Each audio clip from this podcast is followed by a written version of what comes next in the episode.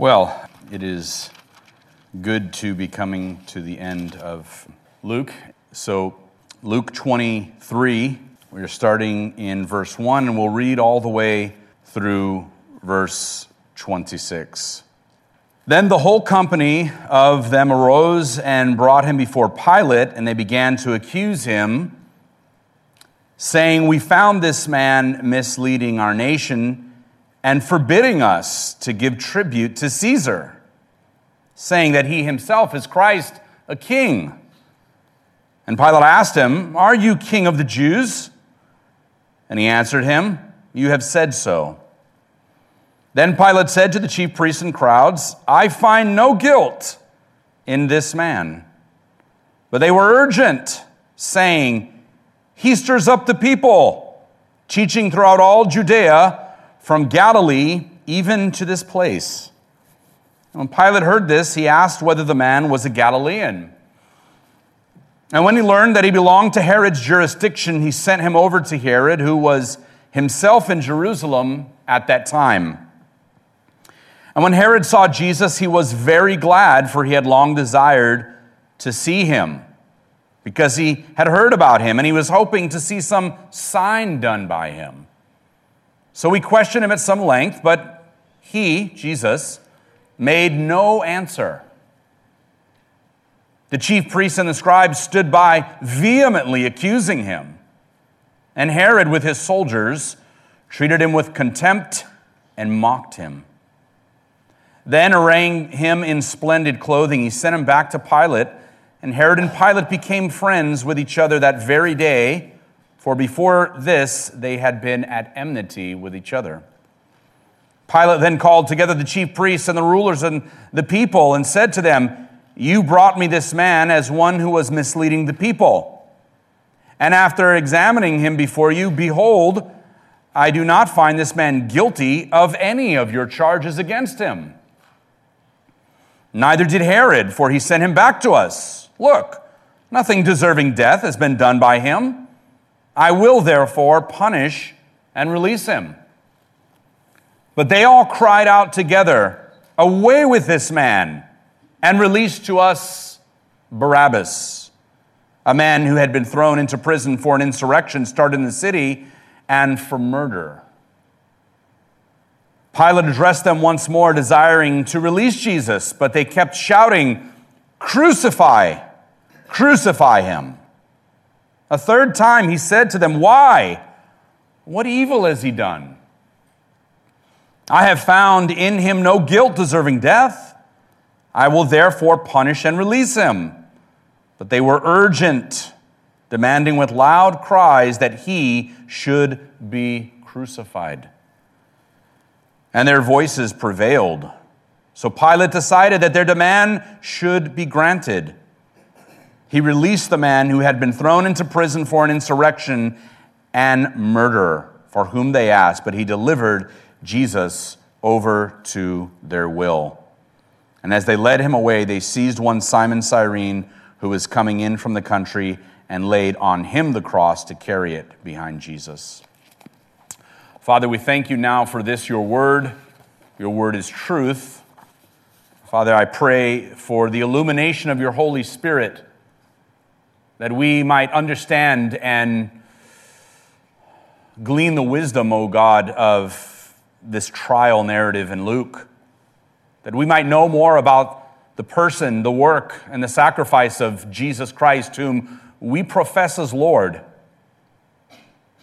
that something of his passion for us and for the Father's will may be communicated to us, that we might be transformed by it and helped by it and leave differently than the way we came in. In Jesus' name, amen.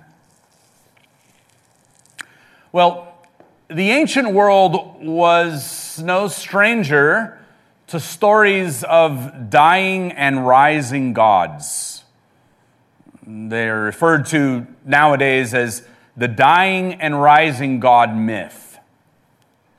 Osiris was killed by his brother Seth and cut into many pieces and scattered. His wife Isis gathered the pieces together, and he was reincarnated as the Egyptian god of the underworld and judge of the dead. Dionysus was the Greek god of wine and dates to about the 1200s before Christ, the son of Zeus and a mortal woman. Dionysus was killed and then brought back to life. Adonis was from about 600 BC and was a Greek god who was killed and then brought back to life by Zeus. Attis was another story from about the 13th century before Christ, and Attis was a vegetation god from Central Asia Minor, brought back to life by his lover Cybele. In the Canaanite religion, Baal was a part of the life cycle of life and death. Baal and Mot are sons of the supreme god El. If that sounds familiar, the name El, El is a generic Canaanite word for God, and it is a borrow word used by the Hebrews to refer to the God of the Bible at times El Shaddai and other names like that. And in the heat of the summer, um, Mot took over and Baal died, and he was resurrected when his sister wife kills Mot.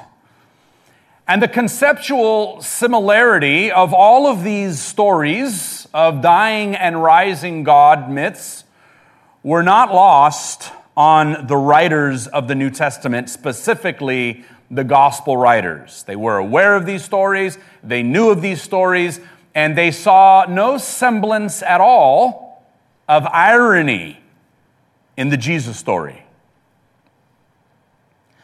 Because whereas all of these other gods of rising, all these other stories of rising and dying gods are abstract, meaning that the location, place, and time of their death and resurrection are immaterial.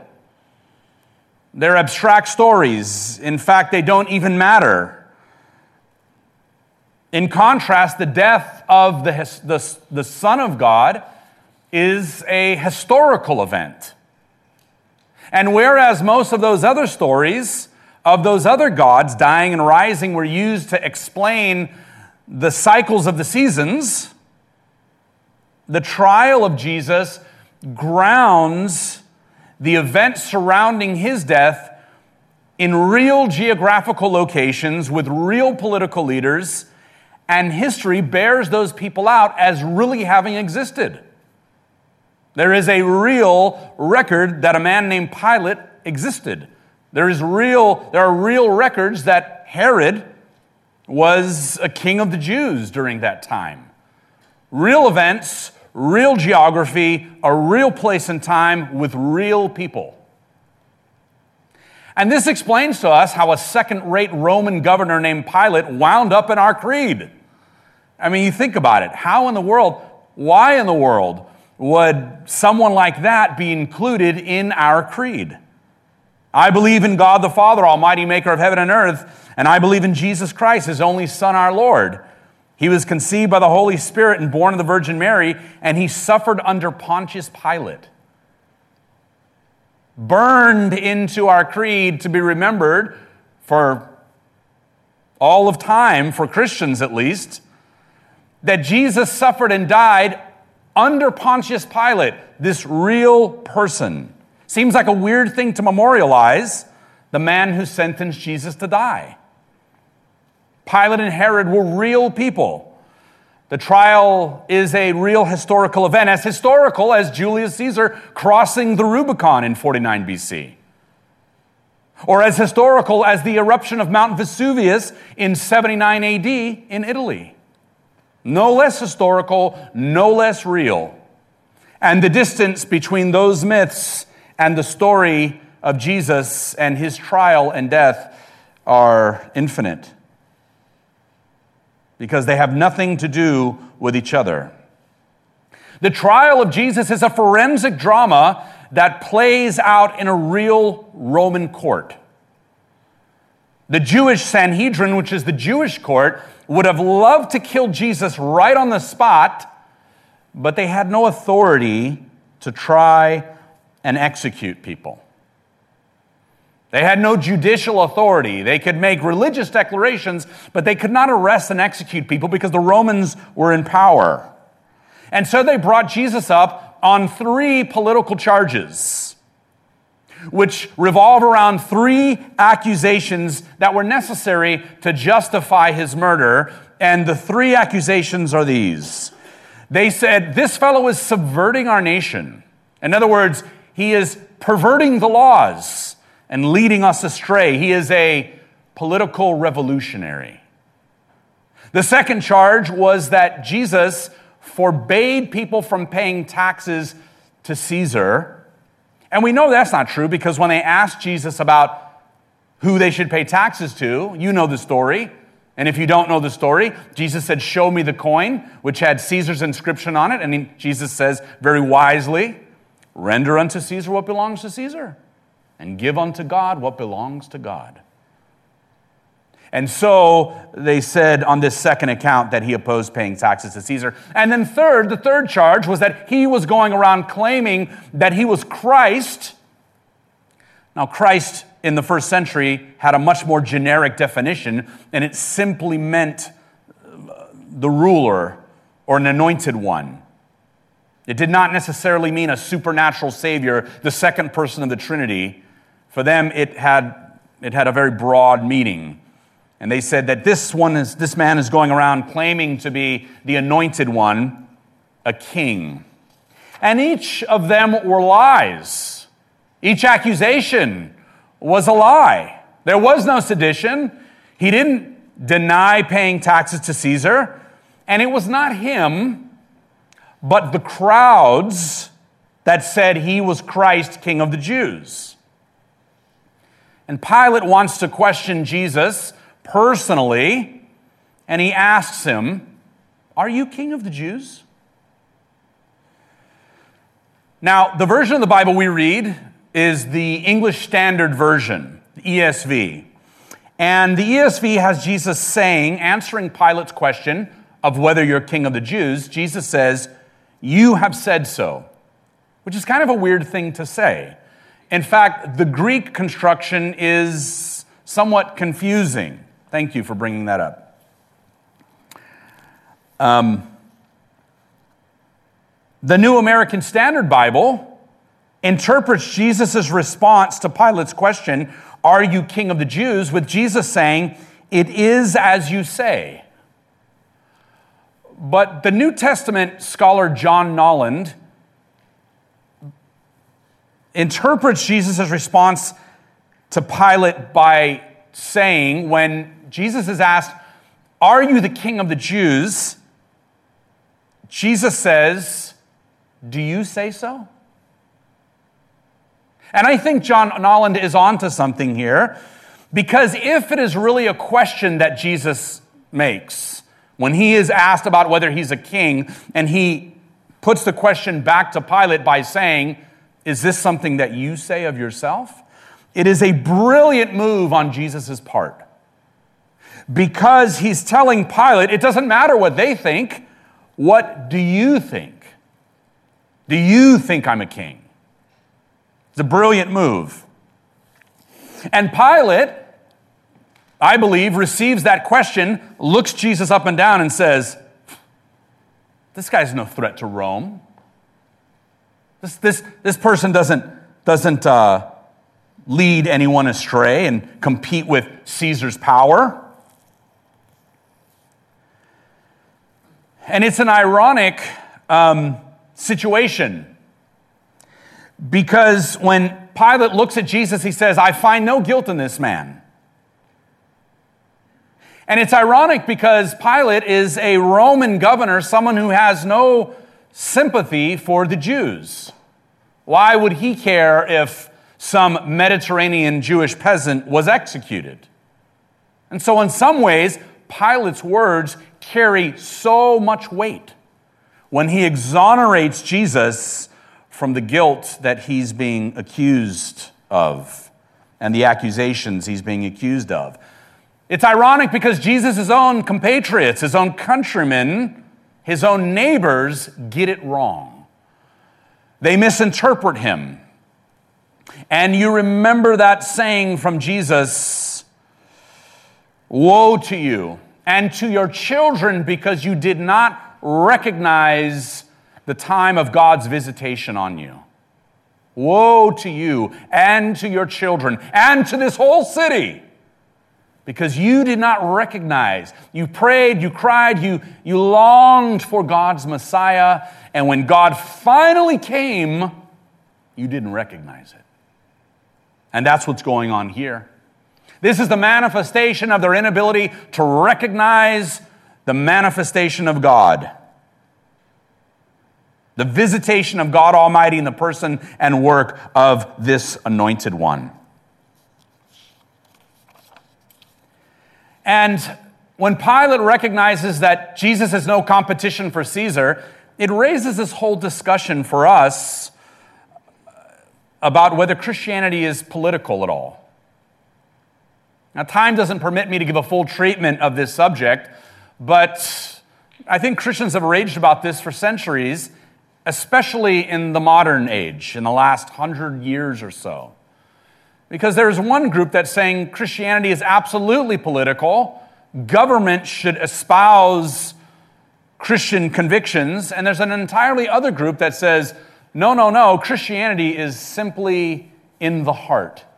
Jesus reigns on the throne of our hearts. And you can understand this kind of language. You've heard it before when people say, accept Jesus as your personal Savior, right? It's the idea that Jesus doesn't reign over the earth, but he reigns over me. And there's nothing wrong with that language necessarily. Well, I, I want to make a couple quick statements, even though that's not necessarily what this text is about. It has implications for how we think about that, because certainly Pilate didn't see Jesus as a threat. But was Jesus a threat? Well, Christianity is not political in the sense that it seeks power. So, what Jesus was proclaiming in the kingdom of God was not a competing power structure with Rome, a, a, a, competing political order with laws and rules and militaries to enforce by coercion. So, Christianity is not political in that sense. When Christianity has sought power, often bad things happen. That's not to say that there haven't been times that God, uh, when God gives the church favor with the state, but the state is fickle. Sometimes Christianity has been in bed with power and the church has prospered, and sometimes Christianity has been corrupted by that power, and history bears out some of the scars of that um, evil, if you can say that. On the other hand, Christianity is political in the sense that it seeks to influence hearts and minds for God. It is political in the sense that it seeks to reorient our hearts around a different power structure, which cause us to obey a whole nother set of laws that transcend man's laws. And so Christians at times have been deemed enemies of the state, not because they want to overthrow power but because their allegiance is to another Lord, another king, another ruler. And we just saw this with Andrew Brunson and the last two years he spent in a Turkish prison. The whole time, he did not deny his faith and was adamant that he was being imprisoned because of his testimony for Jesus. And he was. And because it's a Muslim country, and they saw him not only as a foreigner, as an outsider, but because his allegiance was to Jesus, and he couldn't just get in line in goose step with all of the Turkish laws and Turkish political systems, he was deemed as an enemy. And so Christianity at times is political, but not in the way we typically think about it. It is political because it has implications for all of life. It is political because it has implications for the orientations of our heart and ultimately where our deepest allegiances lie. And this is true for you and I as Americans also. Which means that our beloved country is not beyond the pale of rebelling against the sovereign lordship of Jesus Christ. Now, I could go a far afield in what the future of this nation might look like. I pray and hope that there are good things in store for the United States, but if America falls, it won't be because the God of America fell. The Lord reigns, and empires come and go, but his kingdom is a kingdom which lasts forever. And so Christianity at times is a threat to political regimes, and it's no wonder that repressive regimes in history at different times sought to stamp out Christianity, and they usually didn't start by knocking buildings down, they started usually by rounding people up. Now, in spite of Pilate's verdict that Jesus was innocent, the Jewish leaders are insistent, saying, He stirs up the people. In other words, he's inciting riots. You remember at another time in the book of Acts, the Pharisees were frustrated and they said, The whole world has gone after him. Of course, the whole world had not gone after Jesus, but in their estimation, the multitudes and the crowds were following after Jesus or the disciples. The whole world has gone after him. They, were, they, they thought that Jesus represented a threat to their religious order, and they were right to think that. He stirs up the people, teaching throughout all Judea from Galilee. And when Pilate hears that this Messiah figure is from Galilee, he sends him to Herod because Galilee was Herod's just jurisdiction. And this is the same Herod who is condemned and rebuked by John the Baptizer. And there is this amazing relationship between Herod and John the Baptizer who speaks out because Herod has married his brother's wife, and John says, This is unlawful for you to do.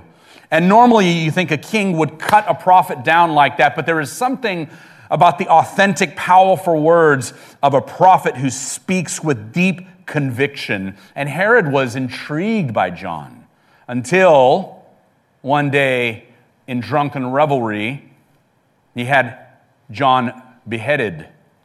This is the same Herod who has heard about Jesus and thinks maybe he's the reincarnate John the Baptizer.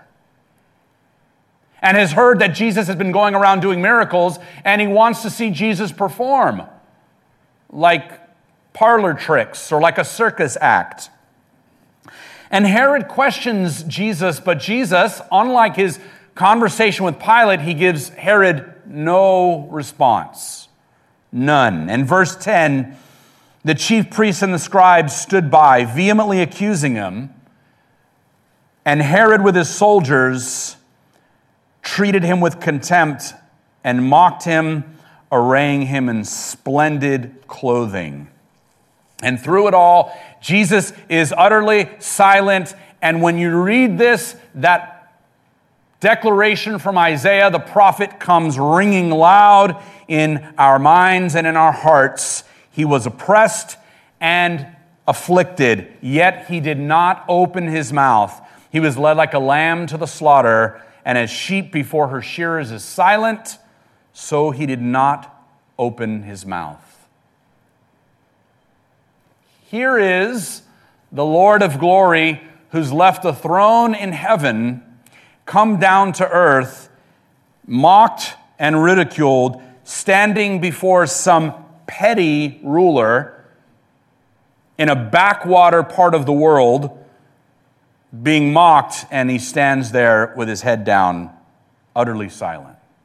That is a scene of incredible cosmic irony. That the God who had all power in all of the universe sat there as the object of ridicule from someone who thought he had power but had hardly any. This is the mystery of the gospel. This is the mystery of our salvation that God would allow wicked men to accomplish his will by humiliating his son. And Herod sends Jesus back to Pilate, and Pilate says, This man has done nothing worthy of death, another declaration of innocence. I will punish and then release him. But they all cried out together, Away with this man. And in a sick twist of irony, they cry out to have instead released Barabbas. And Barabbas means son of Abba, son of the Father. And Barabbas is like Bizarro in the Superman comics. He is this evil, wicked twin of Jesus, if you will. This perverted, wicked mirror opposite of what Jesus is. Barabbas is a political revolutionary. Barabbas does refuse to pay taxes to Caesar. And Barabbas would have drawn people away from the loyalty of the emperor. He is everything, ironically, that they've accused Jesus of. Jesus is innocent, Barabbas is guilty of all three of those charges, and that's who they want. That's who they cry out for a murderer and a robber. And when Pilate sees that this isn't about guilt or innocence, this is not about whether Jesus is really a threat to Rome, but that this prophet from Galilee, innocent though he may be, has gotten on their bad side. And they will not rest until he dies. He makes a decision of political expediency. And the text is careful to show that to us. That this has nothing to do with guilt or innocence. This has everything to do with appeasing the mob. For three accusations, there are three declarations of Jesus' innocence by Pilate. And Jesus is condemned, and that's it. Just like that, the die is cast, his fate is sealed, Jesus will be crucified. The next section, next week, we'll talk about the crucifixion. But in the book of Acts, Peter, when he stands up on the day of Pentecost, chapter 2, chapter 3 of the book of Acts, he's preaching to the Jewish mobs now. And he says, this is sometime after the, the crucifixion, he says, You handed over and rejected Jesus in the presence of Pilate, though Pilate had decided to release him. But you rejected the holy and the righteous one and asked to have a murderer be given to you. The irony is crystal clear. And David Garland writes Jesus he writes this He says, Jesus is turned over by the gracious will of God to the deadly will of humans to show that the power of God counters the power of darkness, and for a moment, the will of God will be that the will of the devil triumphs.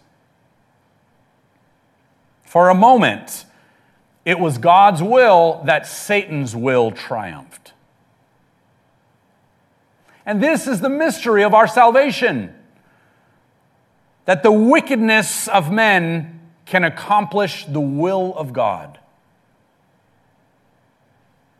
And a takeaway of that for each one of us is to rest in the power and knowledge that nothing can thwart the will of God. Nothing can interrupt God's sovereign will for the world and for you even the very things which seem to derail your plans or God's plans, God can actually use to accomplish His will. It doesn't matter what it is. That's the way sovereignty works. Rebellion, disobedience cannot thwart the will of God, the will of a sovereign God. That's something that we talk about a lot. We talk about the sovereignty of God. Not all traditions talk about the sovereignty of God much. Some people don't like it very much. But we rest in the sovereignty of God because we know that God reigns, that his power is absolute, and even the things that seemingly throw us off course, actually, God can use for his glory and for our good. That is one of many lessons of the trial of Jesus that the wickedness of men accomplishes the plans of God.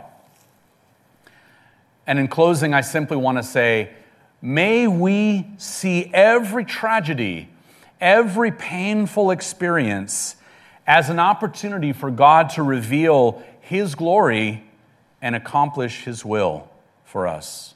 Let's pray. Father, we thank you now that you allowed wicked men to carry out their devilish plans. But in reality, it was your will that was being fulfilled by sending a Savior to die as a sacrificial lamb for our sins. Jesus' trial, somewhat of a kangaroo court, was still a part of the divine plan before all ages to accomplish our redemption, that one who is innocent should take the guilt of the many. It was our guilt that condemned Jesus, though he was innocent. And we stand today in awe, O God, in humble recognition that we were guilty and our sins were so bad that the Son of God had to die for them. Father, now may we live every single day in the realization and crystal clear recognition of that fact and be grateful. We pray these things in Christ's name. Amen.